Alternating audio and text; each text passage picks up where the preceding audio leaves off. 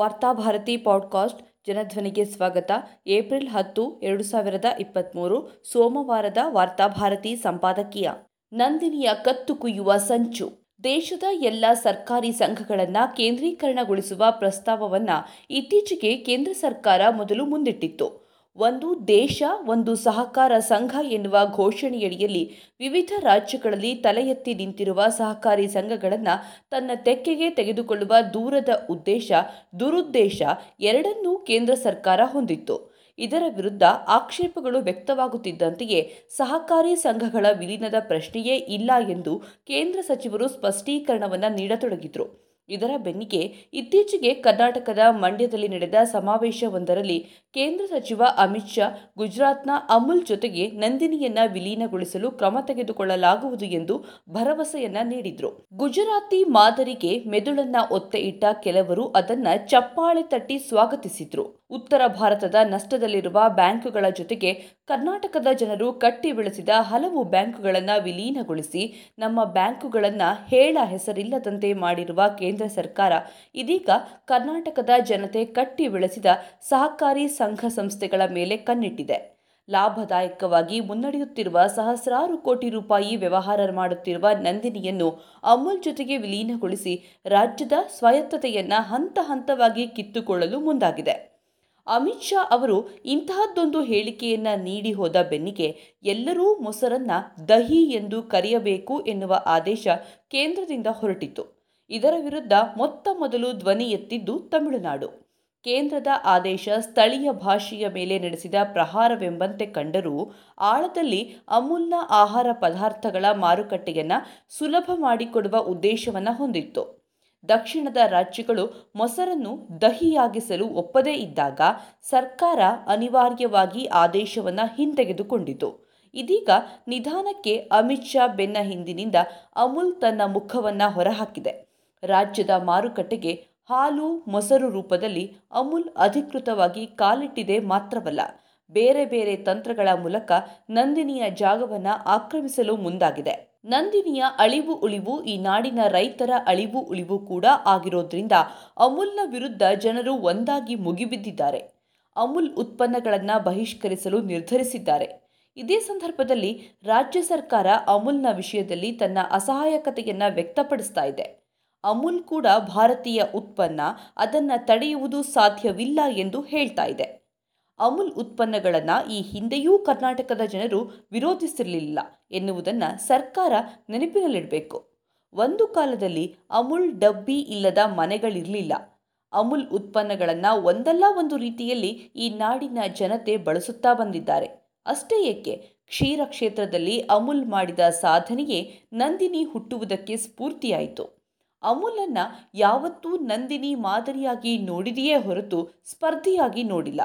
ವಿಪರ್ಯಾಸವೆಂದರೆ ಎಲ್ಲವನ್ನೂ ಲಾಭದ ಕಣ್ಣಿನಿಂದಲೇ ನೋಡುತ್ತಿರುವ ಗುಜರಾತಿ ಕಾರ್ಪೊರೇಟ್ ಶಕ್ತಿಗಳಿಗೆ ಅಮುಲ್ ಸೇರಿದಂತೆ ದೇಶದಲ್ಲಿರುವ ಎಲ್ಲ ಸಹಕಾರಿ ಸಂಸ್ಥೆಗಳು ಚಿನ್ನದ ಮೊಟ್ಟೆ ಇಡುತ್ತಿರುವ ಕೋಳಿಯಂತೆ ಕಾಣುತ್ತಿದೆಯೇ ಹೊರತು ಅದರ ಹಿಂದಿರುವ ಸಂಘಟಿತ ಜನಶಕ್ತಿಯ ಹೋರಾಟಗಳನ್ನು ಗುರುತಿಸುವುದಕ್ಕೆ ಸಾಧ್ಯವಾಗುತ್ತಿಲ್ಲ.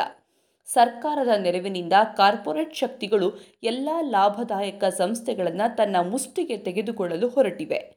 ಅದರ ಭಾಗವಾಗಿಯೇ ನಂದಿನಿಯನ್ನು ಅಮುಲ್ ಜೊತೆಗೆ ವಿಲೀನಗೊಳಿಸುವ ಪ್ರಯತ್ನ ನಡೆಯುತ್ತಿದೆ. ಅಮುಲ್ ಜೊತೆಗೆ ನಂದಿನಿ ಯಾವುದೇ ರೀತಿಯ ಸ್ಪರ್ಧೆಗೆ ಅಂಜುತ್ತಿಲ್ಲ. ಅಮುಲ್ನದ್ದು ಎಪ್ಪತ್ತು ಸಾವಿರ ಕೋಟಿ ರೂಪಾಯಿಯ ವ್ಯವಹಾರವಾಗಿದ್ದರೆ ನಂದಿನಿಯದ್ದು ಇಪ್ಪತ್ತು ಸಾವಿರ ಕೋಟಿ ರೂಪಾಯಿಯ ವ್ಯವಹಾರ.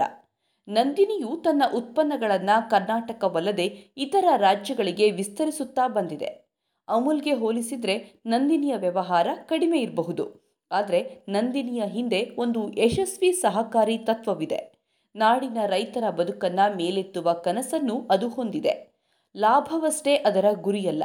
ಅಮುಲ್ ಹುಟ್ಟಿದ ಎಷ್ಟೋ ವರ್ಷಗಳ ಬಳಿಕ ನಂದಿನಿ ಹುಟ್ಟಿತು. ಆದರೆ ಅದು ಅಲ್ಪ ಕಾಲದಲ್ಲೇ ಸಾಧಿಸಿದ ಸಾಧನೆ ಬಹುದೊಡ್ಡದು. ನಂದಿನಿಯ ಮೂಲಕ ರೈತರು ಆರ್ಥಿಕ ಸ್ವಾಯತ್ತತೆಯನ್ನು ತನ್ನದಾಗಿಸಿಕೊಂಡಿದ್ದಾರೆ. ರಾಜಕೀಯ ಶಕ್ತಿಯಾಗಿಯೂ ಬೆಳೆದಿದ್ದಾರೆ.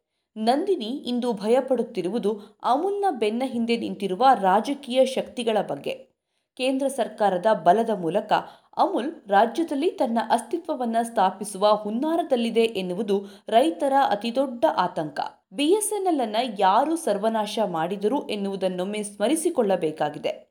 ಅತ್ಯಧಿಕ ಸವಲತ್ತುಗಳನ್ನು ಬಿಎಸ್ಎನ್ಎಲ್ ಹೊಂದಿದ್ದರೂ ಖಾಸಗಿ ಕಂಪನಿಗಳು ಸರ್ಕಾರದ ಬಲದಿಂದ ಅದರ ಮೇಲೆ ತನ್ನ ಪಾರಮ್ಯವನ್ನು ಸಾಧಿಸಿದ್ವು. ಬಿಎಸ್ಎನ್ಎಲ್ ಅನ್ನು ಪ್ರತಿನಿಧಿಸಬೇಕಾಗಿದ್ದ ಪ್ರಧಾನಿ ಮೋದಿಯವರು ಅಂಬಾನಿಯವರ ಜಿಯೋ ಜಾಹೀರಾತಿನಲ್ಲಿ ಗುರುತಿಸಿಕೊಂಡರು. ಖಾಸಗಿ ಕಂಪನಿಗಳು ಬಿಎಸ್ಎನ್ಎಲ್ ಜೊತೆಗೆ ಸ್ಪರ್ಧಿಸುವುದಕ್ಕಾಗಿ ವಂಚನೆಯ ಮಾರ್ಗಗಳನ್ನು ಅನುಸರಿಸಿದ್ವು. ಸರ್ಕಾರ ಬಿಎಸ್ಎನ್ಎಲ್ಗೆ ಮೂಲಭೂತ ಸೌಲಭ್ಯಗಳನ್ನು ಒದಗಿಸಲು ಹಿಂದೇಟು ಹಾಕಿದ್ರೆ ಕಂಪನಿಯೊಳಗಿರುವ ಸಿಬ್ಬಂದಿ ಸಂಸ್ಥೆಯ ವಿರುದ್ಧವೇ ಕೆಲಸ ಮಾಡತೊಡಗಿತು. ಕೊನೆಯಲ್ಲಿ ಬಿಎಸ್ಎನ್ಎಲ್ಗಿಂತ ಖಾಸಗಿ ಕಂಪನಿಗಳ ಸೇವೆ ಉತ್ತಮ ಎಂದು ಜನರೇ ನಂಬುವಂತೆ ಮಾಡುವಲ್ಲಿ ಸರ್ಕಾರ ಯಶಸ್ವಿಯಾಯಿತು. ಇಂದು ಬಿಎಸ್ಎನ್ಎಲ್ ಮೂಲೆ ಗುಂಪಾಗಿ ಆ ಜಾಗದಲ್ಲಿ ಖಾಸಗಿ ಕಂಪನಿಗಳು ವಿಜೃಂಭಿಸ್ತಿವೆ. ಬಿಎಸ್ಎನ್ಎಲ್ಗಾಗಿರುವ ದ್ರೋಹ ನಂದಿನಿ ವಿಷಯದಲ್ಲಿ ಪುನರಾವರ್ತನೆಯಾಗಬಾರದು.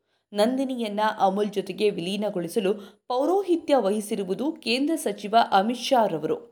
ಅಮುಲ್ ಸಂಸ್ಥೆಯನ್ನ ಈ ಮೂಲಕ ಬೃಹತ್ ಕಾರ್ಪೊರೇಟ್ ಸಂಸ್ಥೆಯಾಗಿ ಬೆಳೆಸುವ ಉದ್ದೇಶವನ್ನ ಹೊಂದಿದ್ದಾರೆಯೇ ಹೊರತು ಈ ನಾಡಿನ ಹೈನೋದ್ಯಮವನ್ನು ನೆಚ್ಚಿಕೊಂಡಿರುವ ರೈತರ ಬಗ್ಗೆ ಯಾವುದೇ ಕಾಳಜಿಯನ್ನು ಹೊಂದಿಲ್ಲ.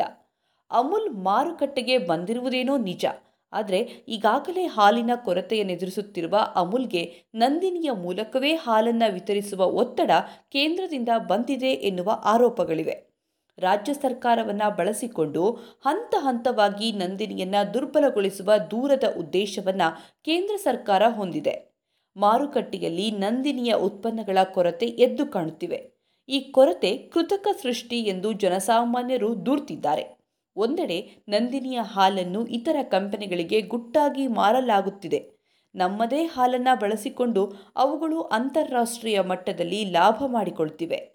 ಇತ್ತ ಹಾಲಿನ ಕೊರತೆಯಿಂದ ನಂದಿನಿಯ ಉತ್ಪನ್ನಗಳು ಮಾರುಕಟ್ಟೆಯಲ್ಲಿ ಕಾಣಸಿಗ್ತಿಲ್ಲ ನಂದಿನಿಯ ಜಾಗದಲ್ಲಿ ಅಮುಲ್ ಉತ್ಪನ್ನಗಳು ಬಂದು ಕುಳಿತಿವೆ. ಒಟ್ಟಿನಲ್ಲಿ ಕೇಂದ್ರ ಸರ್ಕಾರದ ನೇತೃತ್ವದಲ್ಲಿ ನಂದಿನಿಯ ಕತ್ತು ಕುಯ್ಯುವ ಪ್ರಯತ್ನ ನಡೆದಿದೆ. ನಂದಿನಿಯ ಕತ್ತು ಕುಯ್ಯುವುದೆಂದರೆ ಈ ನಾಡಿನ ಸಹಸ್ರಾರು ರೈತರ ಕತ್ತು ಕುಯ್ಯುವುದೆಂದೇ ಅರ್ಥ. ರಾಜ್ಯದ ರಾಜಕೀಯ ನಾಯಕರನ್ನ ಕಾಡುತ್ತಿರುವ ಈ ಅಮೂಲ ವ್ಯಾಧಿಗೆ ಜನರೇ ಔಷಧಿಯನ್ನ ಹುಡುಕಬೇಕಾಗಿದೆ.